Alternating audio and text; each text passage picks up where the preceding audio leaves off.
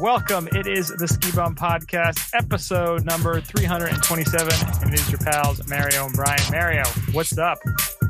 It's one of those just deep sigh of lot getting through a lot of stuff because I'm going to be skiing soon.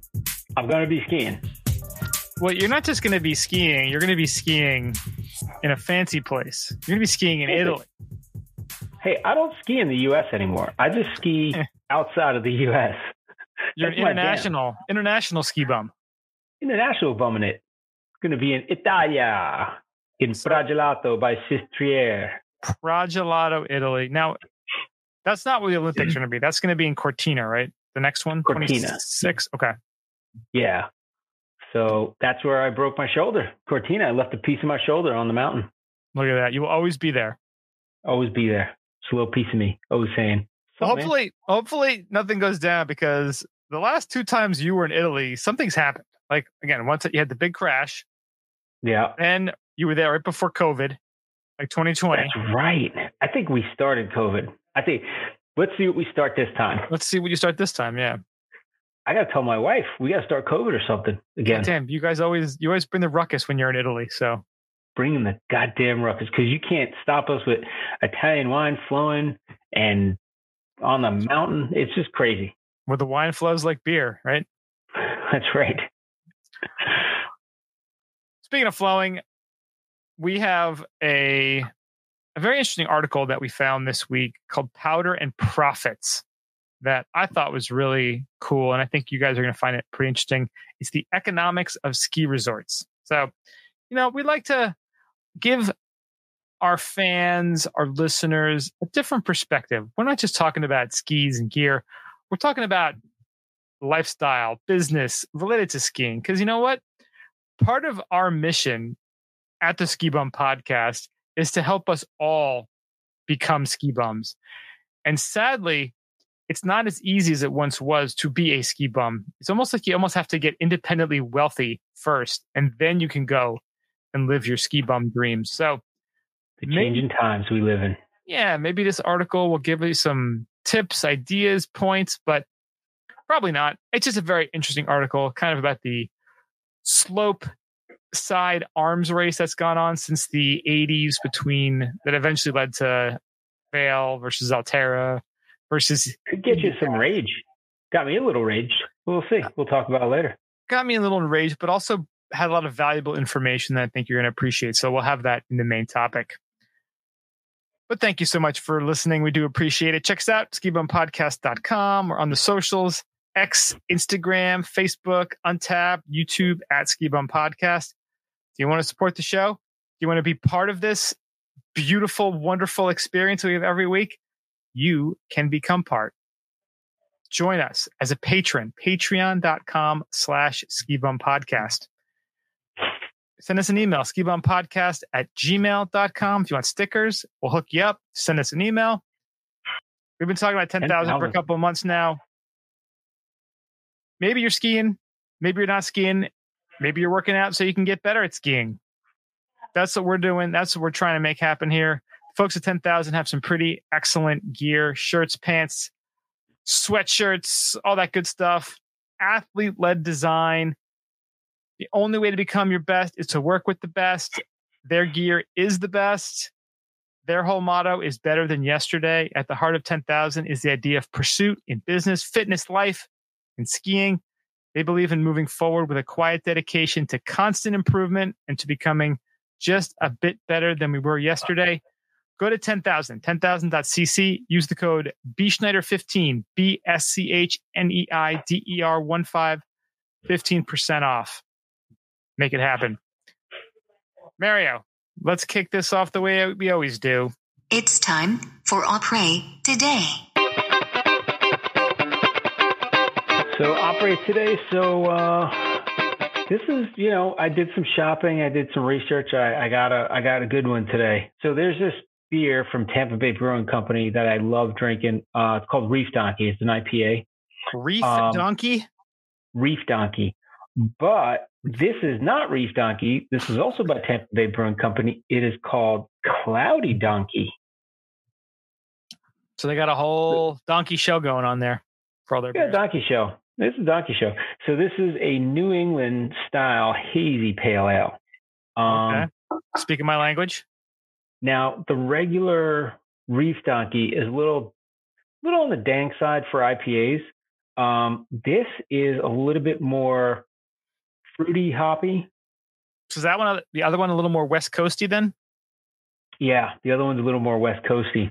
This one has like a little, little sip of sunshine in it. I think it's got a Oh. nice little, little Skittle taste to it.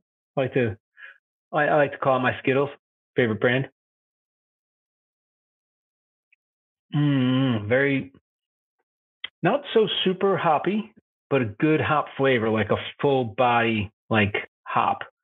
Let's see, unrated on Untappd. Well, unrated on um on Beer Advocate. Untappd has it 5.5 ABV, double dry hopped, hazy reef donk. Hazy is a hazy reef donkey, so it's it's like a cloudy reef donkey, uh, a little bit more or aromatic and softer. I gotta say, I like it. It's a good contrast to the regular reef donkey. I could drink between the reef donkey and the clouded donkey. I can drink them back and forth all day. Okay. Very So is- delicious. Is this your first time having that one? Yes, I saw it in the store. I was like, I I gotta get this. I love Reef Donkey. I get it. They have it on tap a lot of places, but the Cloudy Donkey they don't. So it's uh very. It was odd to find, but can's kind of cool. They got like a. You got some weird fish on it. Very cool product by Tampa Bay Brewing Company, which I did the bike and brew last year out of Tampa Bay Brewing, and it was a lot of fun. Nice. Brewery. They do. They're the ones that do that food other West Coast. Uh, no, that's Escape. So they're Oh, up in, Escape, okay. um, yeah, they're up north, way north. But uh, Okay. that other West Coast, I sent you one of those. Those, those are That's really good. Yeah. those are pretty nice. I enjoyed that. This is a lot lighter. Uh, it's also a lot less alcohol. I mean, it's only five and a five and a half, so Okay. it's normal, normal drinking beer. So, Drinkable. Yeah. Not like the crazy 8.5 percenters that I Oh. so enjoy. dude, it's funny. I was I was at a bar and um last weekend and I was watching football and some out of towners. There's a ton of out of towners here because it's cold everywhere else.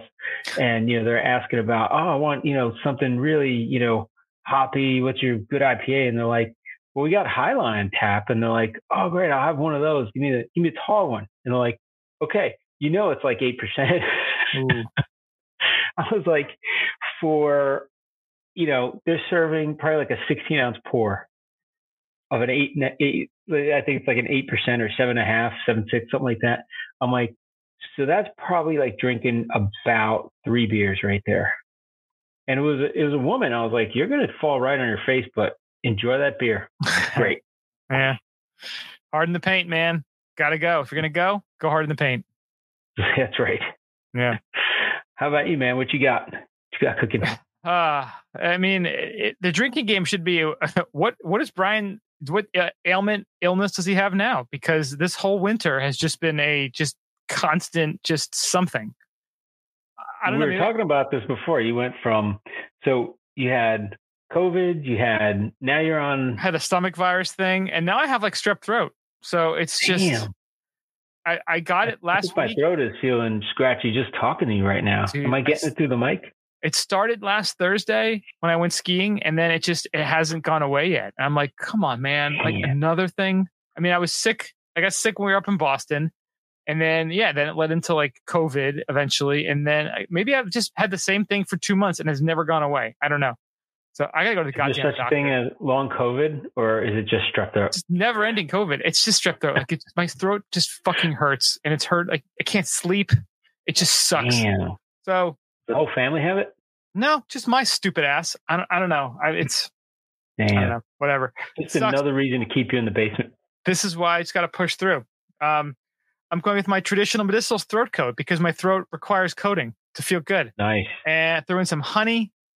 I didn't put any booze in this time. Like I- don't know. I, I've done the booze thing a couple times this week, but today I'm trying to keep it light and clean. Dude, I ate so much pizza today because it was just one of those days. I had to go. day? I had to go into the office. They had pizza for us. So I didn't have Look at that. one slice and a salad like a proper, like a gentleman who's not a fat shit would have. I had three goddamn pieces of pizza. And you know Any ice cream on top of that? You gotta finish Sup- that off with ice cream. Surprisingly not. And then I came home and we had leftovers and we gotten pizza after we went skiing on Sunday. So I had I had five slices of pizza today. Nice. I think 86% of what I consumed today was pizza. Wow. That's like, you know, people go to the gym, they're like, what's today? It's leg day. Your yours is like pizza day. It's just life. Life today was pizza day. It's it's bad. And then so I I went skiing a couple times this week. I went to Blue Mountain out in Pennsylvania twice. Once by myself, Nice. once with the fam. Last Thursday I went by myself. And afterwards, I was like so hungry after skiing. I'm not going to Eat eat the mountain. No, here's what I did. so I almost had like in my head the night before, I was like, where am I going to eat? Lucky me. Because uh, again, if you're married and have kids, you know, like, if you could just- if you could just nice. get away for a few hours, I mean, it's like being on vacation. You're like, Yeah. ooh, I get to make a choice for myself. This is amazing. So I'm I thinking don't of have to head, ask anybody. I can just do what I want. whatever right? the whatever I wanted to. So I allegedly drank a beer in the car on the way to get lunch, Roadie. and I had three options that I was entertaining. Where where I was in the, I guess I don't know if it's considered Nazareth, Pennsylvania, but that was like my the kind of the last stop before I got on the highway and was just gonna you know beeline at home. I was looking at Wendy's because they have the pretzel baconator, Chipotle because they have the carne asada right now, limited time only, Oh, or Chick Fil. A. Hmm. And Chick Fil A again, not having an open Sunday, and that was when we are gonna go skiing next. I'm like, well, it's not gonna be open then, so I'm gonna go for it. Gotta for get it. it now. Yeah. So I ended up going to Chick Fil A, and I'm just one of these people. Like I- don't understand how I eat the way I eat, but I do. So I got there, whatever their nice little salady thing is with the chicken on it. It's got like a couple strawberries, and blueberries. Sal- it's very good. Salad with a little bit of chicken. It's got the apple cider vinegar dressing. All right. And for a side, I got four chicken strips. Boom. Most there you go. Eat the goddamn chicken strips for their meal. That was my side. And you know what? It isn't the first time I've done this. Well, chicken on a salad, right? It's just a lot of chicken on a salad. That's all it is. Yeah. But big chicken, small salad. The chicken strips are delicious if you haven't had them at Chick fil A. I would recommend them. They are good. And I was trying to be all, I'm thinking to myself, I'm being so good. I'm not having a sandwich with bread. And of course, the chicken strips are breaded, but it's different because We have that's a not- Canes down here, and there's the Canes. Have you heard of a Canes? no. It's like another chicken outfit that's like people go bananas for. And by me, there's they put a Canes right across the street from the Chick Fil A, and it Oh boy. fucking full on chicken war right there. Chicken war. the chicken war, the chicken showdown. Both both uh, restaurants have lines out the out the door, like it's crazy. Like it's not raising they- canes, is it? uh, I think it's called Raising Canes. Raising canes? Okay. Yeah, I just know it as Canes. I think it's There's a- called Raising Canes. There's a few floating around up here. Yeah, they're like people go bananas. They got this this sauce that's pretty cool. Just kind of like Chick Fil A has their own sauce. Like everybody's got their own special sauce, but then the chicken is like really good. So like you go in for the chicken, and it's all chicken, no burgers. It's all chicken. That's Yeah. it. They tried putting uh, an Outback. They have um Outback has like a fast food version of Outback, and it's all burgers Really? and stuff like that. Yeah, it's called uh, Aussie Grill. I think is what it Grill. was called. Alright. So they got the two chicken places across the street. Aussie Grill, they figure let's put it next to Chick Fil A because we'll we'll get some of the you know the the meat bystanders that want a burger because they don't sell burgers. That shit lasted six months and went out of business. Shut it down. All Chicken Town. Chicken town. Big Chicken drove them out of business this is a chicken town. because Outback's uh, headquarters right here in uh, in Tampa, Bloomin' Brands. Okay. So for them, they're like, hey, let's try this out. Uh, you know, they must have been like, great. You know, you got so much traffic in Chick fil A. Like, they had to reroute the traffic. There's like a, a separate road that goes had back. to reroute the traffic for Chick fil A. oh, it's crazy. They did the same thing on the other side. It's like, wow, there's like a side road that they can go on and route the traffic through the back. It's it's just crazy. And then they have all the kids with the headsets, like getting your stuff before you even get there. Like it's it's a great system. But it's big chicken, and they drove the they drove that Aussie grill right out. oh, that's I so tried to go to. I was like, I don't feel like a burger from here. I guess get Chick Fil A. big chicken. Hey, Well, you know, I get what you're saying about those chicken strips, and then we have PDQ down here. You have PDQ up there. PDQ. PDQ, it's all they get the chicken tenders. Every once in a while, they run this deal. It's like 30 chicken tenders for like I some cheap amount, and it's like just get them. We'll eat them. Just chuck them in the fridge and I mean, reheat them. You almost have to feel bad for the chickens at this point. I mean, it's goddamn chicken holocaust every goddamn day. I wonder if they're like growing these like you know 20 ton chickens just to get like that much chicken tender. Like how? Where's the chicken tender come from? But then again, everybody likes eating white meat. People don't eat dark meat anymore, so the chicken tenders are part of the dark meat, right? So Are they really? No, the tenders are like the, the whitest piece of meat you can get. is it? I don't know. I, what do they do with the dark meat then? Where's the dark meat go? Chinese Chicken restaurants. salad? I don't know. Chinese restaurants. so you have a chicken. Is it all breast? Is it tenders? Is it leg? Like where where does the chicken go? Listen, I don't know what kind of weird voodoo Tyson is doing, but I'm sure they're making some like six breasted chickens up there or something. Free chickens, man. Free Goddamn chickens. freak giant breast implanted chickens or something. I, I, I'm sure they're doing it. They slaughter the chicken. It's already marinated. I don't know how they do that. Pre marinated from the inside. It's kind of smart. Pre-marinated. Yeah, All they feed him is like gravy.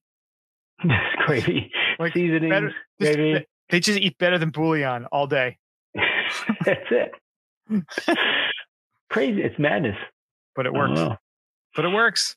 So yeah, so See, I got my Chick-fil-A. tea. I'm just A lot of Chick-fil-A, Chick Fil A with a a lot of little. pizza. I'm just disgu- I've been disgusting the last week, but Well, this is the post-holiday wind down. Like everybody's got a, you know, this is the time everybody goes to the gym. I'm really going to eat right, and then everybody's jumping off the wagon at about right now, saying I'm eating Chick Fil A and pizza for lunch. That's one lunch. I started strong. I got started strong in January, but then it just faded. But no, I'm not. I'm not the. I'm not a quitter. I'm always the guy. I, I don't. I don't ever stop. Can't stop. Won't stop. I just. I. I dive down. I'll eat like 87 cookies one day, and it's right back to the gym the next day. We get back on the train. Yeah, everything has a recoil effect, though. You go without, and then you, you got to go. You full. You, you hit it full full on. You know, it's like the no booze January. You know, people are going to be like drinking three times as much in February. Yeah, they're doing vodka tampons in February for Valentine's Day. It's like, oh yeah, so that, that month off made a big difference, right? That's right.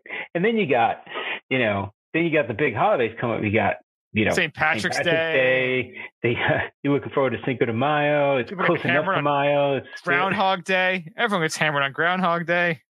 What else is there to do? Watch the watch the groundhog get hammered. Crunks Wicked Tawny. Phil.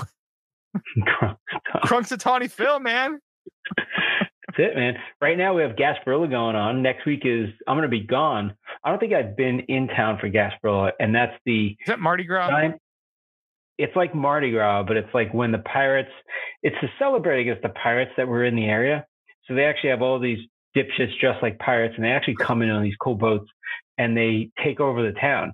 But you'll get these people that just come and cruise. They call them cruise, and they they all get together and they'll go out to bars and just freaking just party, just get obliterated.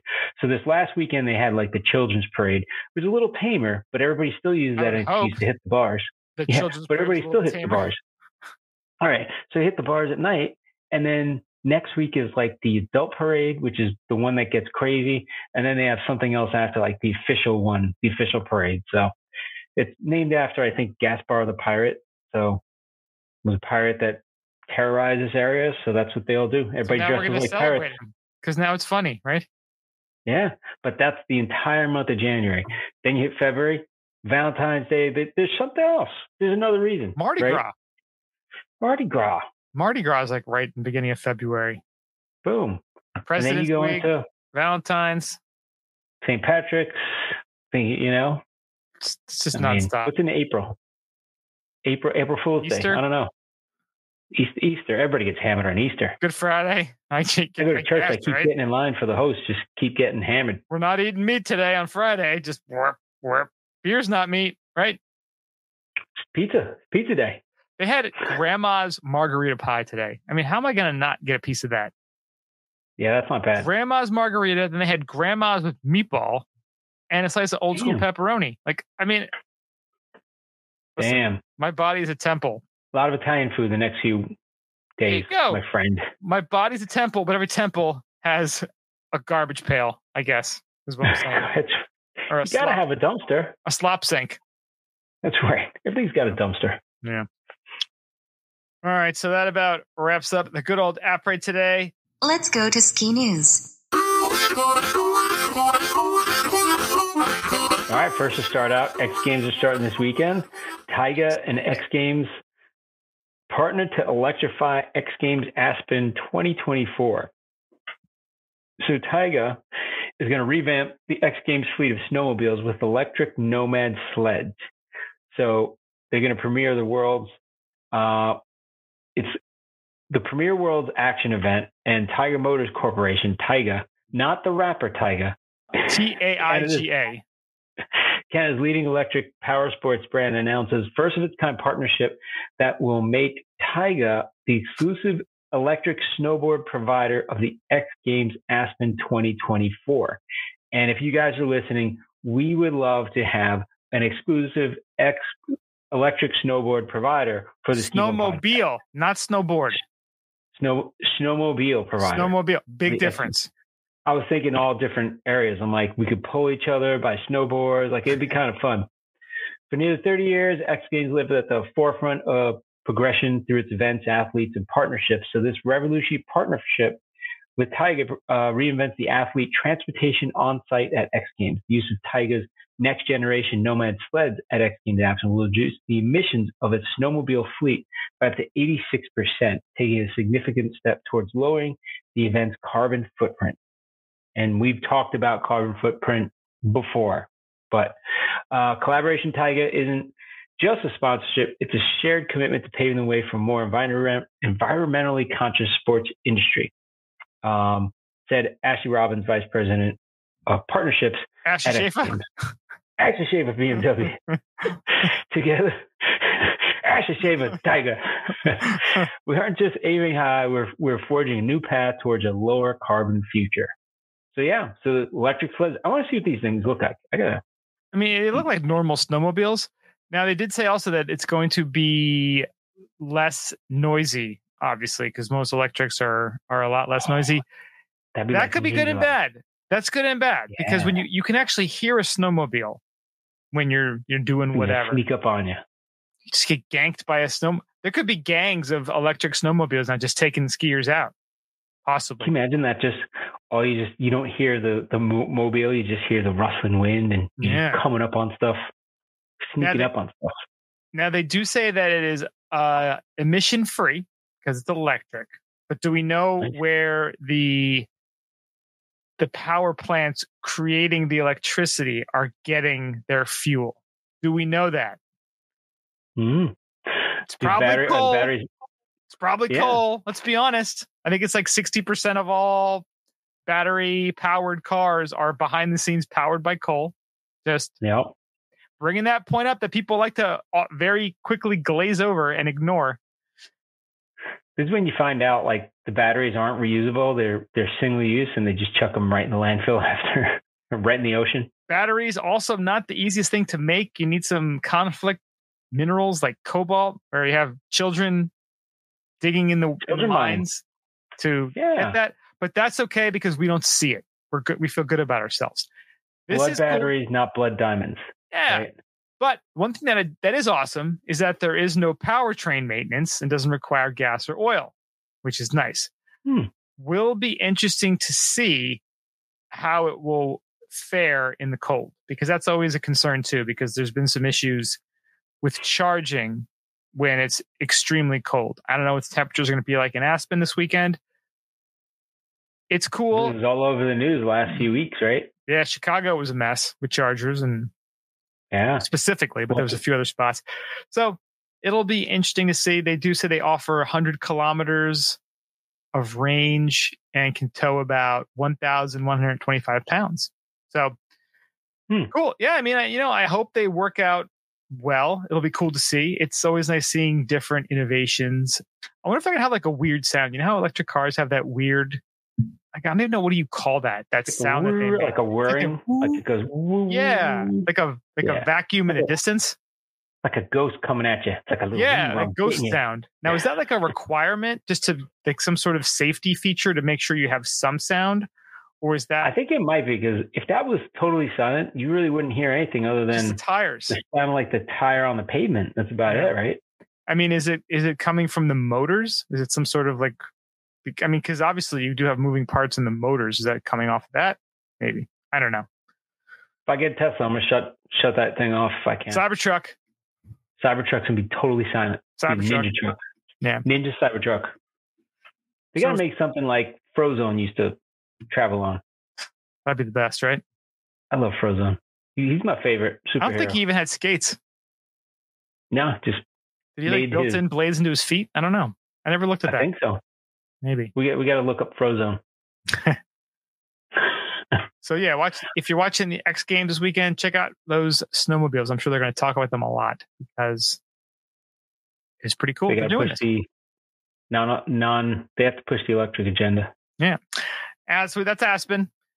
We talked about Aspen last week because they have some new 911 technology that is helping them to find some folks lost in the backcountry. Do you know where they could have used that technology? in central Vermont last weekend because 23 skiers and snowboarders had to be rescued from the Vermont backcountry. I don't know who these people were. This story, like I, I have a lot of questions. A mass So we rescue. skied, we skied Killington a lot, and it's just funny. I'm like, where the hell were they at? Now, I love, I just love this first, this first line in this article. A mass rescue went down this weekend in Vermont after 23 skiers and snowboarders were reported missing during a cold snap that dropped temps into the single digits. The Killington Police Department received a call that seven to nine people were missing in the backcountry at about 3:30 p.m. on Saturday. The Vermont State Police's search and rescue team was brought in. It was determined that 21 people, including six juveniles, were missing. Hmm. So these were grown-ups who thought this was a wonderful idea and brought their children with them. Come on, kids, it's just a little bit further. Let's go. The S&R team hiked and snowshoed approximately five miles in freezing temperatures to rendezvous with the missing skiers and snowboarders. After each person was found, they warmed up in fire trucks or the personal vehicles vehicles of first responders. I would have made them stand outside. They just get lost and stop and be like, "We got to hunker down here. Let's establish a pea corner and figure out who we're gonna eat first. like, is this was it chaos like that? is this the way to the umbrella bar?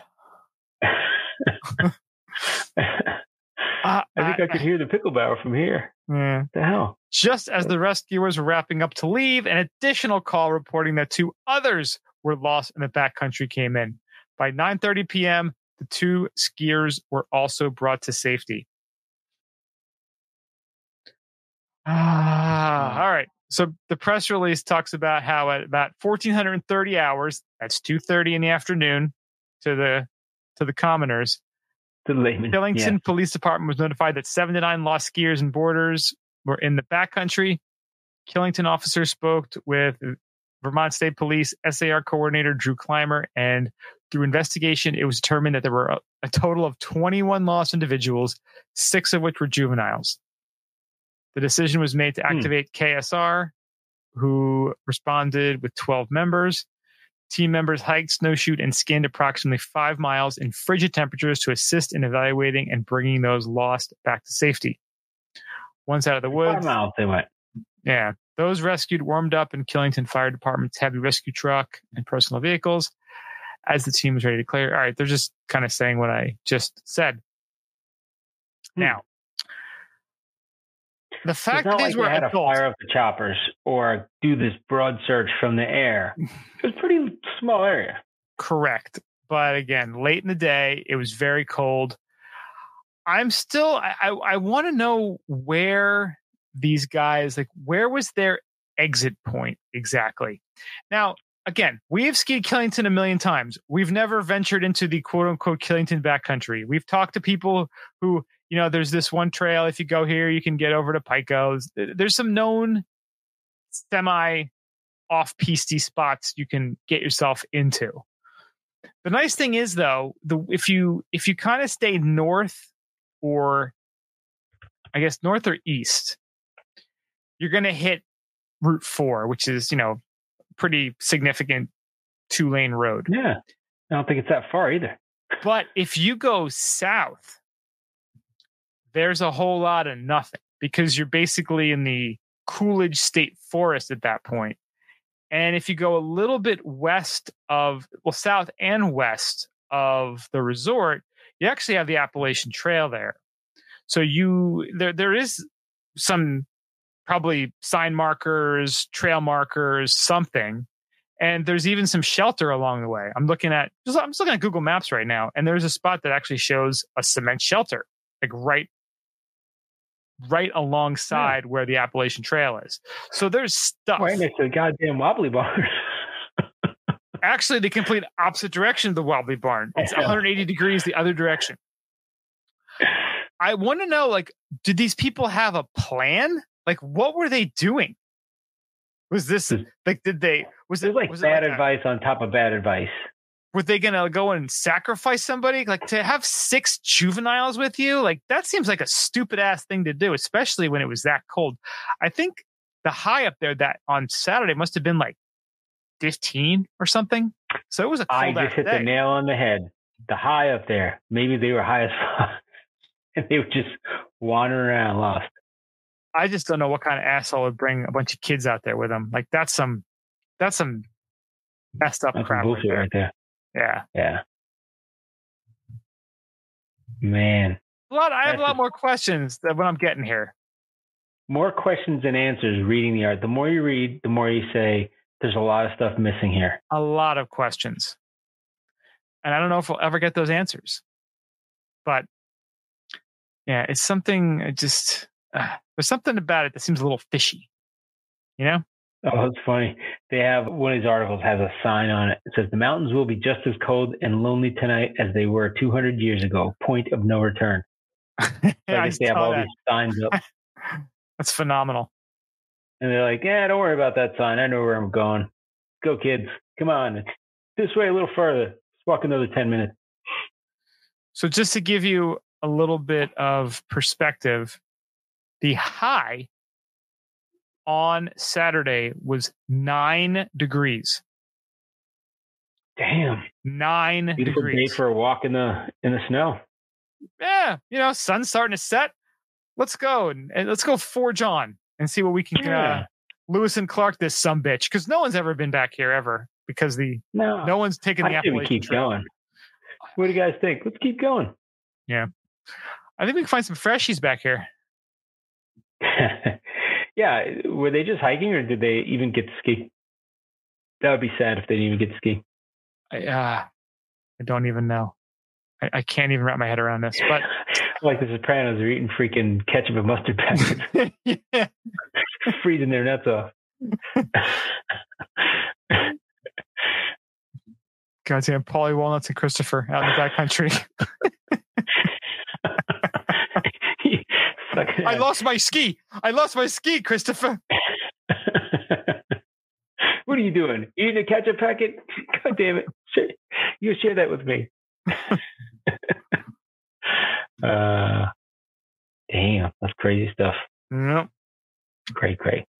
All right, next up we have heli skiing helicopter crash in British Columbia leaves three dead and four critical. Uh, three people have died and four others are in critical condition following a heli skiing helicopter crash in the mountains north of Terrace, British Columbia. Uh, the incident involving a helicopter operated by Northern Escape Heli Skiing occurred around 4 p.m. Monday, January 22nd.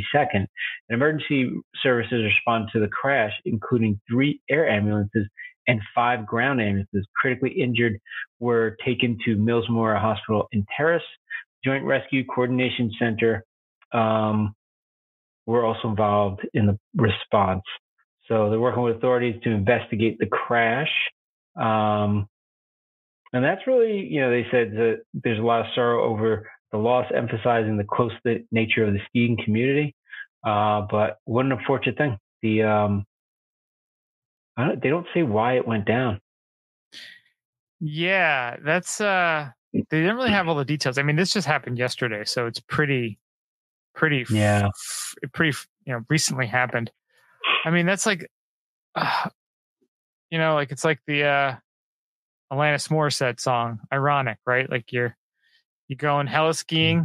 and you think it's gonna be this fun, awesome thing, and then you crash. Like it's like the last possible thing you could want or uh, expect. So it's it's awful. Definitely a YOLO moment. That's for sure. Oh, it's I, I mean I, I I can't think of going from joy to misery to so quickly. Hmm. And like there's no other.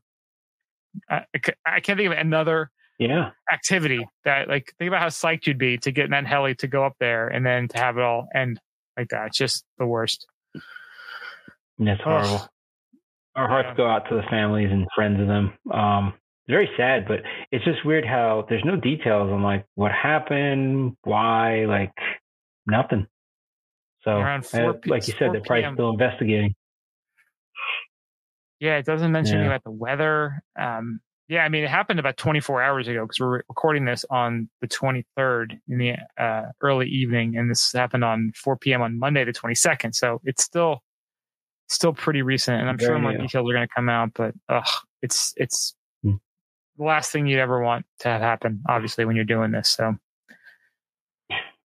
absolutely sucks. And we got one final story in the ski news today.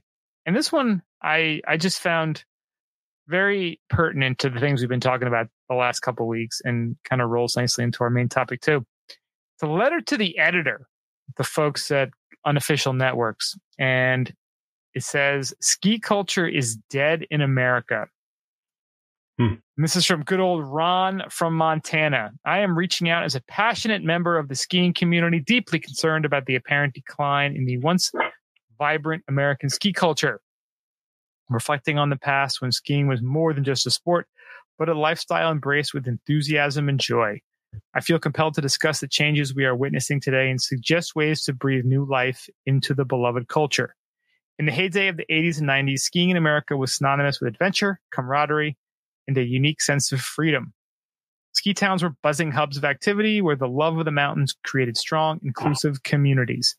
Today, however, the landscape has shifted. The increasing commercialization of ski resorts and the rising costs associated with the sport have made it less accessible.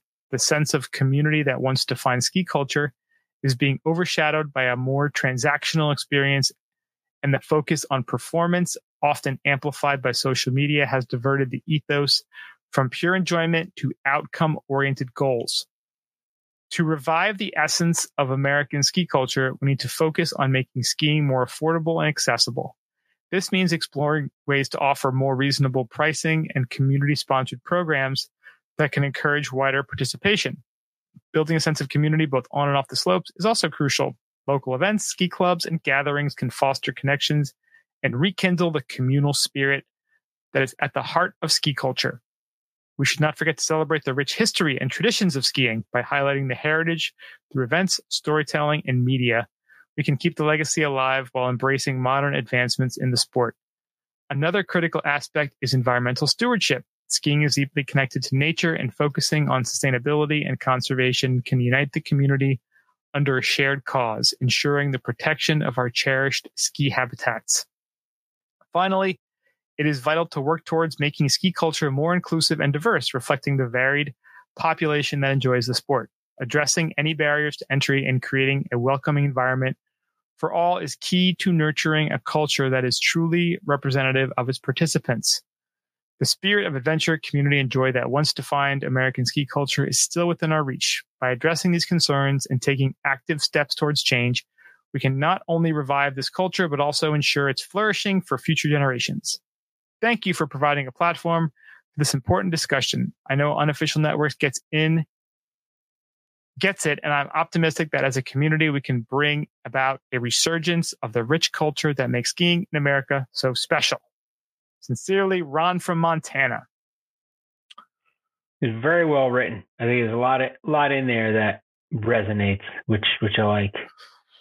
Yes, uh, it definitely does. And, you know, the community part is definitely the best part of ski culture because no matter whether you're you've been doing it for a year, you've been doing it your whole life, just hanging out with ski people is the best. They are the, the coolest people, the most down to earth, the most fun, the most interesting.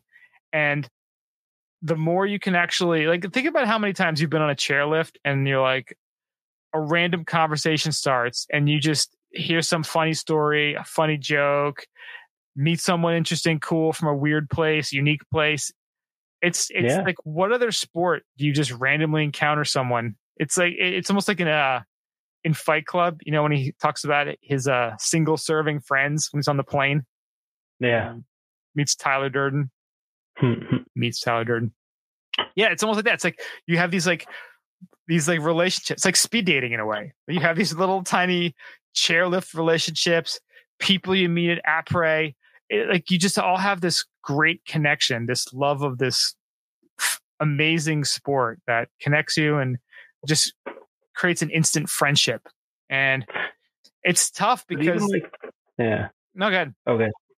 But even like the, you know, he talks about the local events and ski clubs. Um, I started skiing because of a ski club. I didn't have a pot to piss in. And I was like, hey, this is cheap to go skiing. Bunch of friends were joining the ski club. Let me join. And that's kind of how I got into the sport. And without that, without it being affordable and being there as a club, I probably would have never gone just on my own skiing. You know? Yeah, that's like a way for me to get friends drug. that ski. Yeah, exactly. Yeah, especially for kids too. If they're in a if you're in a school or you're you're nearby to a resort and having a ski club, like that's that's such a huge way because then you're doing it with your friends. And once you start doing it with your friends, it becomes part of your your bond, and you want to keep yeah. doing it, which is cool. Well, then you have friends to go with, and it's like, hey, you want to go skiing this week? Yeah, let's go skiing. Let's go drive up to the mountain, and you're you're going to a local mountain. You know, it's a, it's a lot of local stuff. Everything now is sensationalized there's a lot of sensationalization on skiing. And that's why people are, I think, are embracing like the smaller indie mountains because they're like, hey, that was that was where I started. That that had a lot, it meant a lot to me, and it's very accessible. And I think people started forgetting that a little.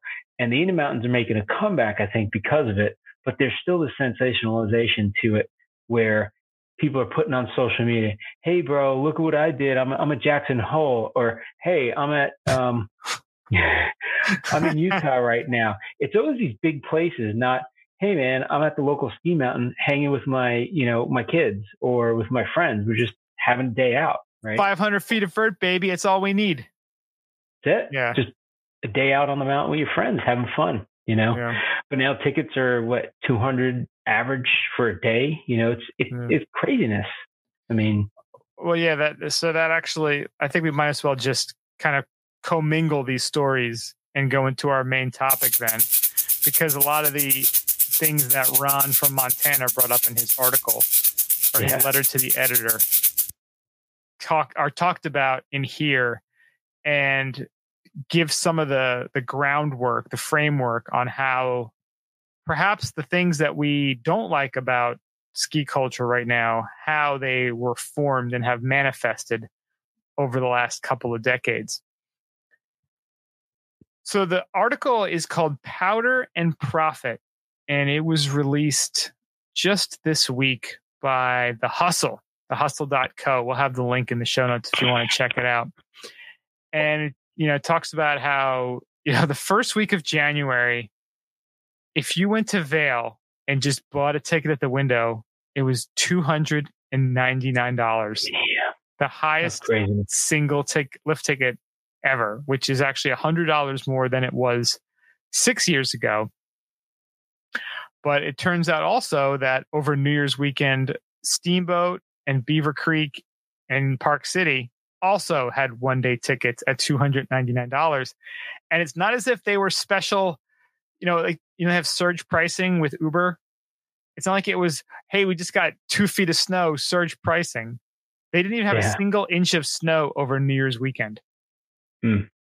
It's just, just the cost of going at that point. Pretty much the cost of going. But what gets me is like, so these resorts are pumping up ticket prices, right? Mm-hmm. And I would imagine a lot of the draw for the National Park Service to say, hey, let some of these ski resorts operate in the parks because they're underutilized in the winter. So yeah, we'll get a little revenue, you know, for the for the government for the park mm-hmm. system, but we'll also get people out to enjoy the national parks a little bit in some way. And now it's turned into this territorial territorial like you know elite kind of experience where it's like you know a lot of these places are still using our national parks that we as taxpayers own. Yeah. Well the business of skiing has gotten in the way of skiing is Yeah. really what it comes down to. So this this stat was pretty cool. The uh, despite the rate rising cost of single day tickets american ski resorts saw 65.4 million skier snowboarder visits in 2022 2023 Hmm. highest number ever and they're saying a lot of that is fueled by the big passes from Vail and Alterra, which makes And a lot of COVID. sense. Well, yeah, that too. Everybody want to get out after COVID. Well, a lot of folks too are you know still working remote or have you know set themselves up to work remote, so they have ability to, you know, it says 65.4 million visits. It would be cool to see a breakdown of Unique. how visits, right? long what unique visits or how long each visit was because a lot of folks Mm. now could go well you know i've got an epic pass i live near you know i live in silverthorne i can go to breck for an hour before i start work i can Yeah. go you know i'll go to keystone for two hours at lunch you know like you have that option to to to do instead of going to the gym i'm gonna go ski for a few hours like that's Right. that's Yeah. not if you had to spend 299 bucks to go skiing for an hour you wouldn't do it but if you have a pass why not it's perfect Damn. so although demand has soared to record heights there are fewer ski resorts than there were 40 years ago and almost no opportunities to build new ones that has led to overcrowding at ski resorts operated by Vail and Alterra, but has boosted independent ski areas, which have also broken records for skiers and revenues. Hmm. So then it kind of goes into the history of, you know, how did these two corporate giants come to be?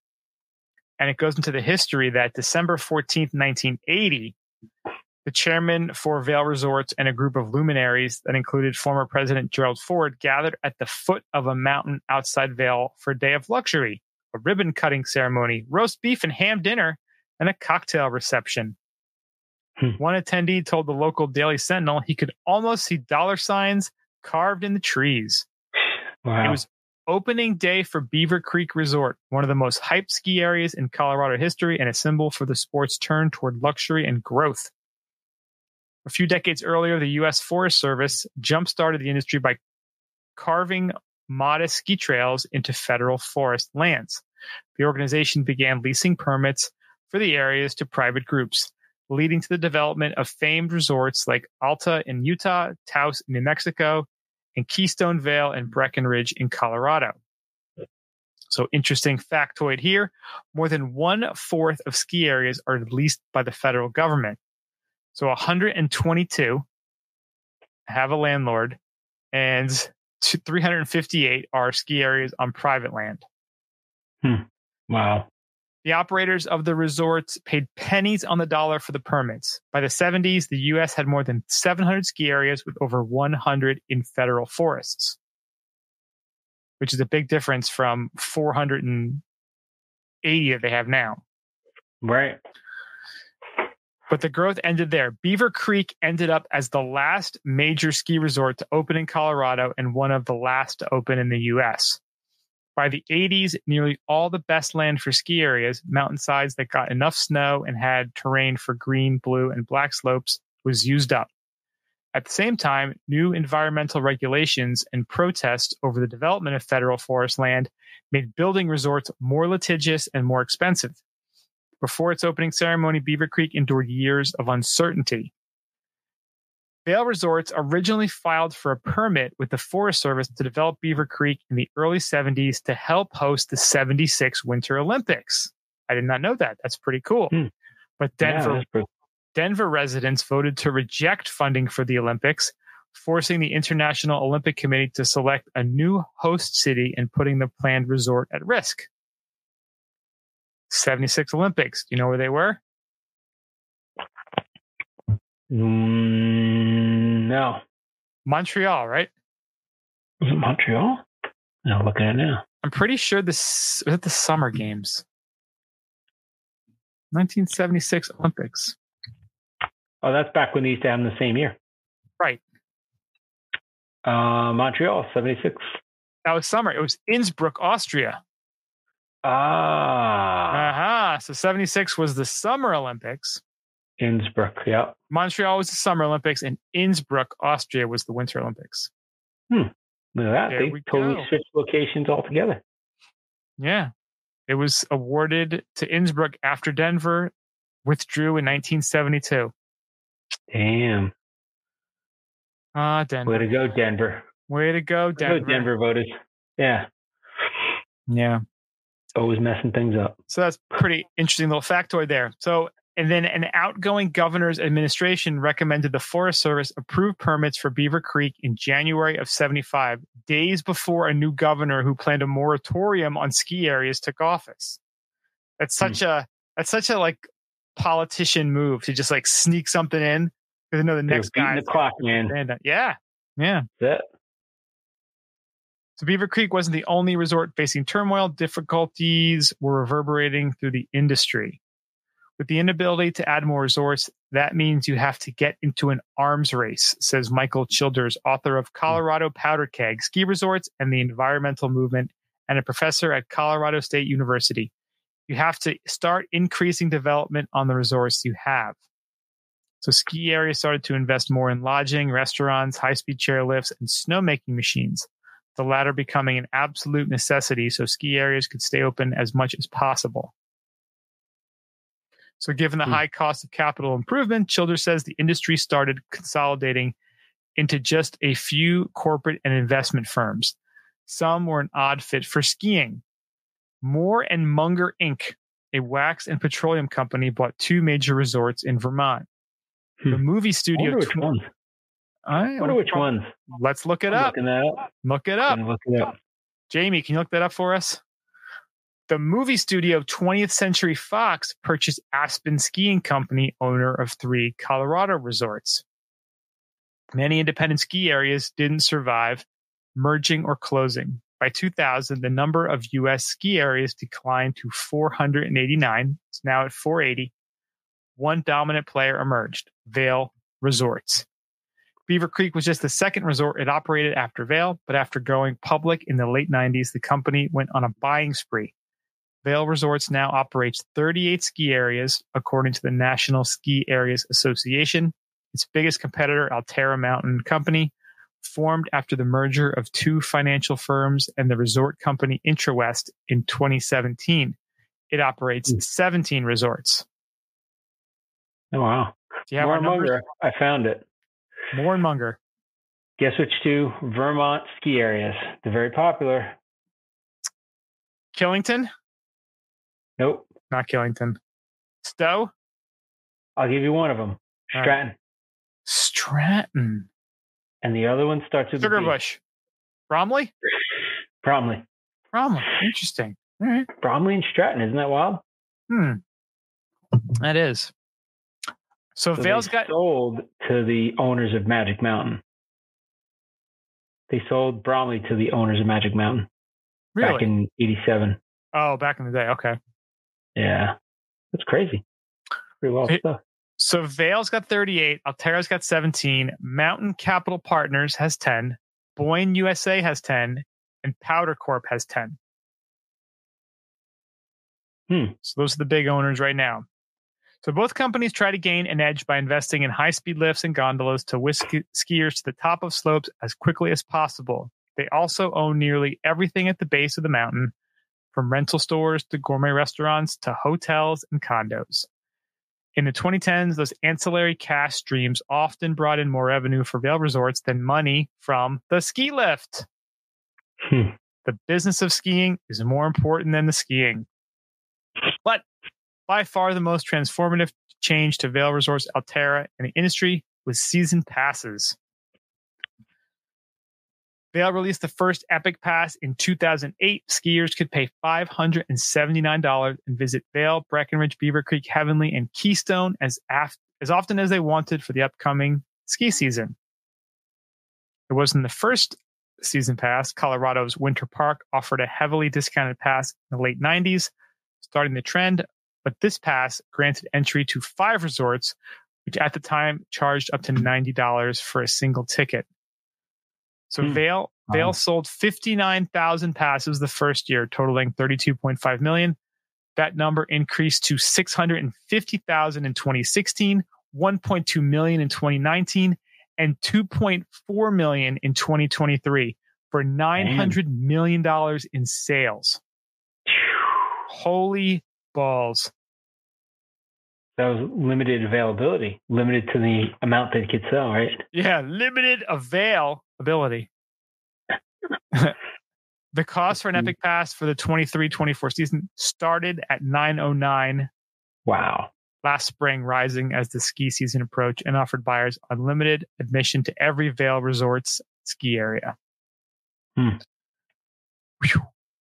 So during an earnings call December 2023, Vail Resorts CEO Kirsten Lynch said passes made up 73% of the company's overall lift ticket revenue, giving the business more stabil, uh, stability. Upfront money. Upfront money. It's a hedge for seasons with lower snowfall and bad weather.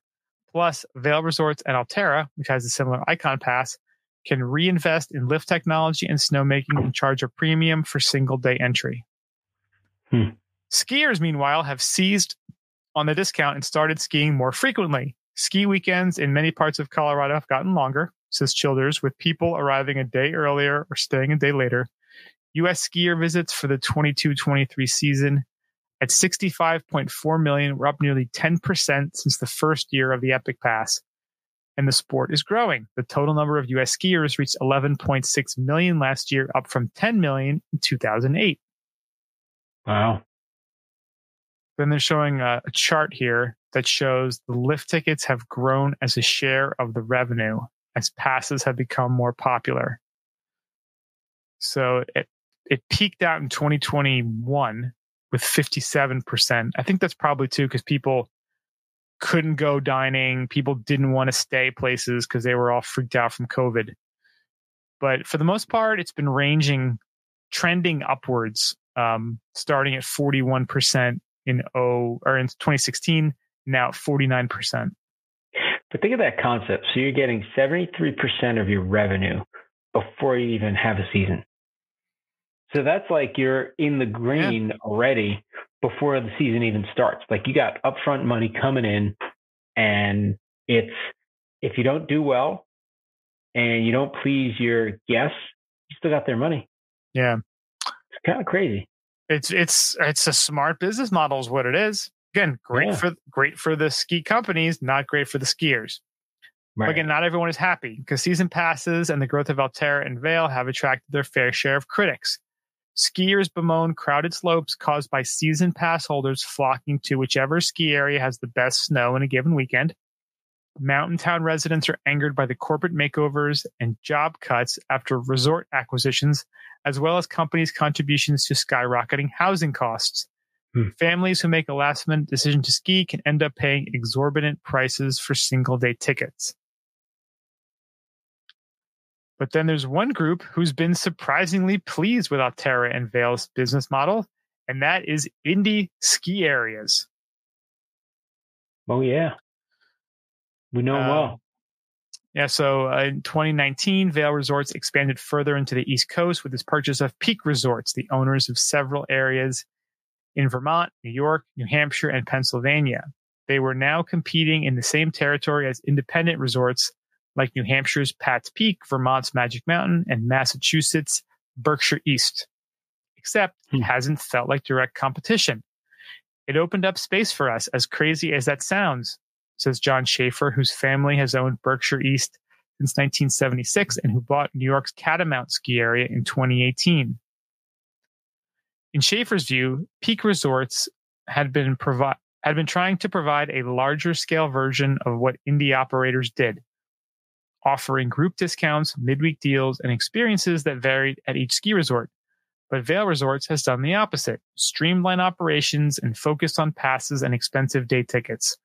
where hmm. online single day tickets range from 100 to $135 at Vail's Mount Snow in late January, Berkshire East tickets went from 38 to $71. Since 2018, Schaefer's revenues have more than doubled. He attributes the gains to the increase of skiers in the U.S. to indie resorts touching the right chord as resorts operated by Alterra and Vail experience a crush of traffic and visitors. Hmm. A lot of people like the big mountains. They like to have a few cocktails afterwards and all the amenities and being around thousands of other folks having fun. That's got its own energy too. We just seem to find more and more people that like what we're up to, and that's working for us. And then same pretty kind cool. of thing about Pat's Peak. Um, so they're saying that 60% of their uh, season passes are now 60% of lift ticket revenue, up from 25% 10 years ago. Wow. Overall, lift ticket revenues account for 40% of revenue, with food and drink and ski school coming at coming in at 15 to 20% each. That's pretty cool. Yeah. So it's nice it's seeing the to see the indies, you know, make it too, right? Mm-hmm. And that's kind of the beautiful thing about the Indie Pass too. I mean, you're not getting unlimited skiing, so you're not. It's not going to override those resorts, which is great because that's sort of the the big issue, like they talked about with the big with the Alterra, um, the Epic and the Ikon passes, is that where's the best snow? That's where we're going. Here, it's like, hey man, do we want to go here? We only got two days there. It's just it changes your mindset a bit. You're not going to go for an hour, maybe. You're going to make sure make a day of it. Yeah. And yeah, it, it and again too, you're seeing these indie resorts like they're what started all that awesome ski culture that the uh, previous article talked about. Like that's what made it fun is the community. Like those small places, it's more of a community because it's everyone kind of going there. Everyone's doing on the same page. When you go to the big Vail resorts, it's more of a, you know, go to Vail. There's definitely a vibe there, and it is great. It's such a fun place to ski, but there's also a lot of other stuff you have to Hmm. take part in to be part of it. You know, eh, One of the things I don't like about it is so even the old ski club we used to ski with in your old hometown that you used to live in, not even to mention them, um, they advertise they they do their trip planning based on one of the passes. So they'll be like, we're going to focus on Ikon because a lot of the members were like, well, I want to buy Epic or Ikon, and I really want to get my money's worth. So I don't know if I'll be in the ski club. So what they do is they cater to that. So now they're like, a lot of the trips that are planned are on one of those passes so that you can use your pass that you bought to go on their ski trips. Well, that's fine. But one of the benefits of being part of a ski club is you get a discount that's usually usually what it used to be you get a discount second to none and you get to go to these places that you wouldn't normally go so it kind of changed the narrative of even ski clubs going places that were either unique or you know you would never go to that now they're kind of centralizing on well we have you know out of five trips we have four of them are going to an Ikon or a, an epic pass resort that you can use that pass at so it's kind of it's changed even that which is i think it hurts hurts the ski clubs a little bit yeah, I I get mean, it, you, you really you know? decide like, are, are we going to be a what kind of club are we going to be? Are we going to be an Ikon club? Are we going to be a, an epic club? I mean, it's it like you said, it can really Yeah. change the vibe of the kind of you know what you're going to be as a as a ski club. yeah I totally agree with that. Yeah, and it's you know the nice thing is there are you can figure out what vibe you're at and what you're looking for as a skier now. I think that's kind of that's a positive thing about this. But I, in general though like the ski towns have changed right they're Mhm. a lot of the ski towns aren't the sleepy old ski town anymore. It's the sleepy old ski town that now has late night partying and bars and stuff like that. You know, they usually used to have bars and something to do, but it's changed a little bit, like because they want to cater to the people coming in. well even more Yeah. so, you know, all the all the condos on the mountain, people getting Airbnbs.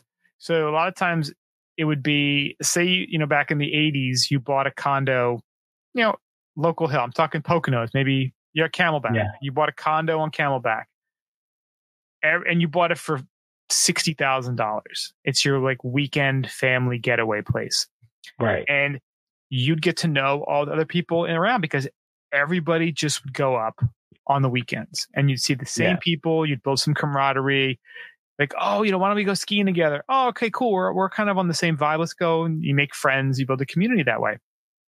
Now everyone is buying real estate as a store of value because you can't just keep your money in cash because you're not going to get the return on it. So everyone put their money into real estate. So every ski town look at the prices of anything over the last 10 or 20 Yeah. years. I mean, you know, our buddy Justin up at Killington, the time when he bought his his condo was absolutely perfect. It's done nothing but appreciate since he bought it back in 2014 or so. Yeah. That's just one example. I mean, I, I've been following Ski Town real estate for probably a decade now, and we're gonna have an upcoming episode where we kind of we talk about some stuff. I, I get some some numbers to throw out to people, but you look at and I mentioned Camelback too because that's one of the uh, as an Ikon pass holder, one of the places they added, and I was looking at the amount. There's there's one little condo complex that's right on the mountain there, and I got to tell you, probably thirty percent are for sale right now Oh well.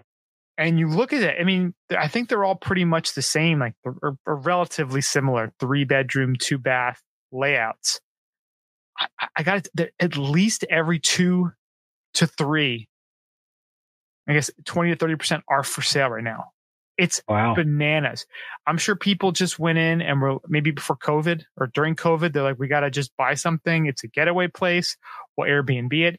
But everybody did the same thing. Everybody bought in a certain time. We're going to Airbnb them out.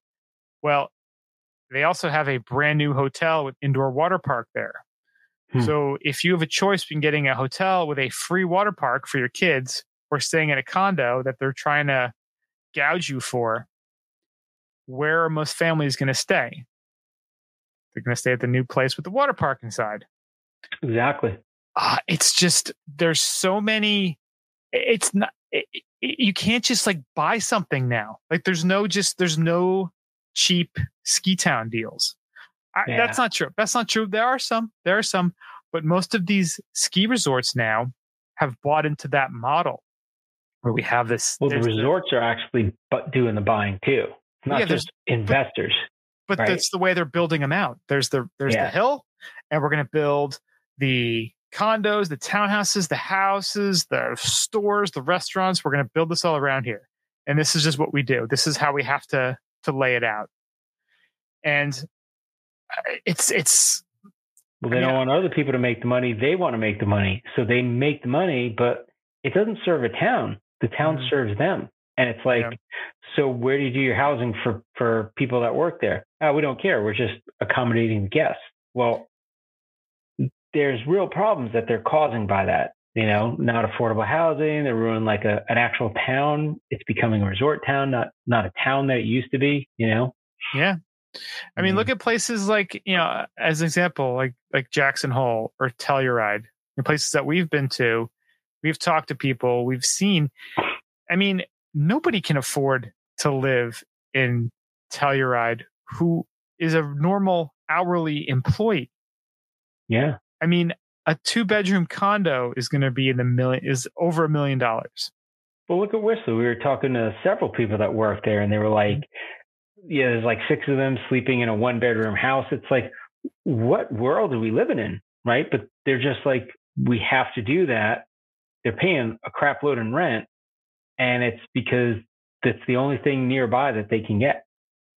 Yeah, and it's just there's certain areas where they the mountain area, like the direct, like just right next to the mountain, that all has just been so priced out for those people. And if there's again, if it's those one of those areas where it's surrounded by national parks, state parks, that there's nowhere to build, you have to drive however far that is to live. Yeah, So say the next town is 20 miles away and it's the winter time. This isn't like you're taking a, a highway 20 miles, 20 minutes. This could take you an hour, two hours, three hours to go make 15 bucks an hour, 20 bucks an hour. Right. Like that, that's not even like you can barely live at that, at that rate, at that cost. Yeah. So I don't, Craziness. and there's no easy solution because obviously, hey, say the prices were half what they were. I'd I'd buy a condo in Telluride, Jackson Hole if it was half price, but so would everybody else, which is Yeah.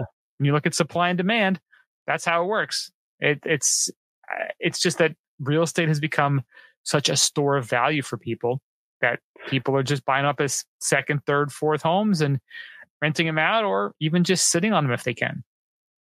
Well, it's also like like for a business, it's the monetization of everything, right? There's nothing that is homegrown in that in that solution. It reminds me of Vegas, right? Vegas used to be all about the casino and all the stuff around. They would just give away just to make sure you come into Vegas, and then they turned and they said, "Look, let's monetize the crap out of everything. People come here to Vegas not just to gamble, but to go see a show and and to do some cool stuff." And it's you know, the entertainment factor kind of it took over what Vegas was, and now it's this whole something different than it used to be. Maybe better, maybe worse, depends what you think about it. But I think the same thing's happening in ski towns. You know, it used to be a town that had skiing. Now it's a ski destination with a town that you can do stuff in. And it's like, okay, but it's it's a different vibe, you know? Yeah. And I get it. It's ruined. It's a in a way, it's ruined that that quaint little ski town that was there for a long ass time. That now looks like Disneyland. Like eh, after a while, the every ski town starts looking similar. You know, I mean, you look at Tremblant to Whistler, and it's interested put their stamp on it. They built it out very similar, and it's almost like a cookie cutter. That's the art. You know, that's the knock a lot of people have against it. Is Tremblant's just a cookie cutter mini version of Whistler, right? All the same stores, similar layout. Like it's it's kind of, but then you go to Vail, very similar. You go to, and you start go to ski resorts, and you you kind of look at them, and some of them start blending together. You're like, well, hmm. this could be any ski resort, you know? Well, yeah, that was also the time before the big passes. Like you didn't have the, you were less likely to go to those other places Right. before the Ikon and and epic passes. You're like, well, I, I live here and I go to this place, and but now I think it's almost they're a victim of their own success because now their people are going to all these other places and going, wow, this is the same kind of cookie cutter crap they did here, they did in this other place. it's like when you go skiing, you want to get a shirt or a hat, and you go into the stores and you start looking at them, and you start realizing I saw the same exact shirt and same exact hat design when I was in Telluride, and you're in Vail, and then you go to Whistler, the same exact thing. It just says Whistler instead of Vail. Like it's They just, just have those templates and they just put whatever name, stamp Right. it on there, send it out. Yep. so after a while, you know, I used to always get a shirt and a hat. And now I'm like, nah, I don't need one. Maybe I'll get a sticker. That's about it. And all the stickers are the same. So it's just Yeah. kind of, you know, um, it ruins the mystique of it because you're like, oh, did you actually go to Vail? No, I just got the shirt. you know, Yeah. it used to be, wow, you went to the Vail. That's pretty cool. You got that on your thing. It's like, no, you didn't even go there. You just, you got the shirt. yeah. You know i don't know there's there's something different about it uh, i wouldn't say it's bad or good or bad for me personally it's more more bad than good for ambiance but more good than bad for knowing they have the same luxuries and comforts at every ski resort Yeah. uh, Yeah, you know, and uh, again, a little bit of it too is little sour grapes. You know, if if we were rich and had a bunch of spots, like if we if we had places out in Vail, place in Jackson, like we'd be, you know, a lot more happy about it. You know, we'd uh, it would make more sense to us. But you know, unfortunately, it's there's definitely a little bit of sour grapes because we wish we we could be those people living there. But you know, Yeah, but I just think like if you were to blindfold somebody, take them to one of the ski resorts, and bring them into the town, and they look around, if you hide all like the the logoed stuff going on, in some way you'd have a tougher time pinpointing where you are. Whereas back in the day, you could say, "Oh, this is definitely Telluride. This is definitely Jackson Hole." You know, you see the the antler things around, and you know, like, "Ah, oh, that's Jackson Hole. That's kind of their their signature thing, right?" They still have some of that, but I, I don't know. I would argue that some of that's being lost. It definitely is. They're, they've definitely taken a lot of that away and making it again more cookie cutter.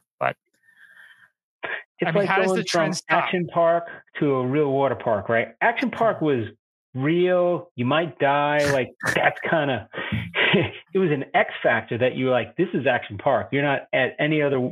You're not at Great Wolf Lodge. You're at freaking Action Park. Mm-hmm. Like you're gonna die today. This, this is real. this is real. Yeah. This isn't Sesame Place. They don't want to see you again. Like you, you got to earn another visit. Like you got to stay alive and right. earn it. Right. Shit's about to get real. yeah, I, I don't know. Anybody doesn't know Action Park, you got to look that that documentary up. Class Action Park. Yes, look it up. Tremendous. And we were there. We were there. As kids. We lived to tell the tale. Yeah. But yeah, it's uh I don't know how it's gonna get better. I really don't. I don't know if it can at this point.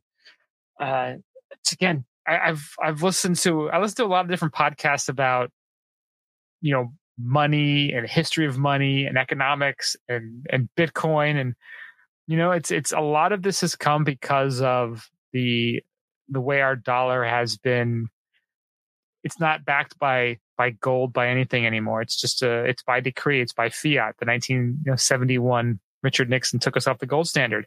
And if you look mm-hmm. at the prices of everything, it's gotten completely out of hand with inflation. Like the, the your money just doesn't buy as much as it used to, and real estate has become a proxy store of value because it it has kept its it's kept up with inflation better than anything else has. Yeah.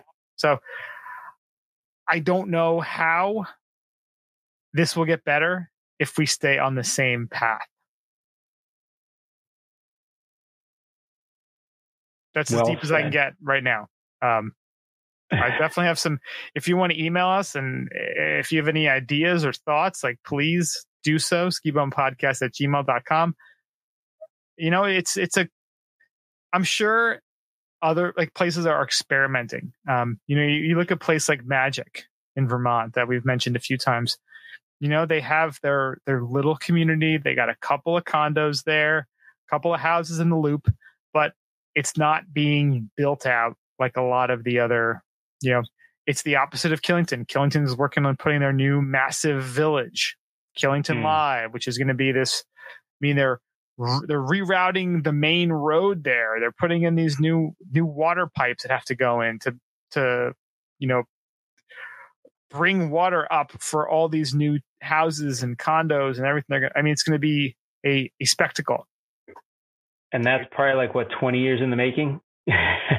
easily, right? easily, and it's going to be yeah. ten years before it actually starts looking like what it's eventually going to look like. But those yeah. are two completely opposite spots. They're both successful. They're both great, but in their own different ways. And it yeah. is it is great seeing places like Magic that are still keeping it as real as possible because they are becoming uh, those are the places that when you hear a place, you know, the reduction in ski resorts, it's not the big boys, it's these little independent places. So to see yeah. them thriving and doing well is awesome. And, you know, we should be as skiers promoting that because, you know, business and economics are are just part of life. And if we can put our money where our into things that we think are better for the community, for skiing, for whatever your ethos, whatever you whatever is important to you, those things are the things that will thrive if they are supported. So if you like places like Magic, like I do, like we do, then those are the places you should be spending your money in skiing at. Yeah. And they will then thrive. Speak with your dollars, right? Best way to speak, right? Speak with your wallet. That's what they say. yep. Vote with your money. Yes. That's all I got, man. Said Yeah. a lot of words. Anybody has any comments? Let us know. I'm sure we'll get some hate mail, get some haters. We get haters all the time. We don't have all the answers. We're just asking a Get couple some lovers questions. sometimes, but you know. Oh, we have some lovers. We have some lovers. So yes, if you want to hit us up, if you got any information, anything you want to share, hit us up. Skibumpodcast at gmail.com. We do appreciate it. Thank you so much for listening. Check us out, skibumpodcast.com. Go to the socials, Instagram, X, Facebook, Untappd, YouTube at Skibum Podcast. Still working out, stay in shape, not eating all that pizza, or if you are eating all that pizza, you better go work out. 10,000.cc, use the code BSchneider15, 15% off. Mario, have an awesome time in Italy. Thank you. I will call wait. All about it when I come back. Look We're out for the socials. I'll be posting. Look out for the socials. We're going to do a recap episode once you get back. If you want to help support Mario's next trip, become a patron. Patreon.com slash ski bum podcast. Uh, best way to do it. Thank you so much for listening. We do appreciate it. And we'll talk to you guys after Mario's back. Stay high, stay falutin'. See ya.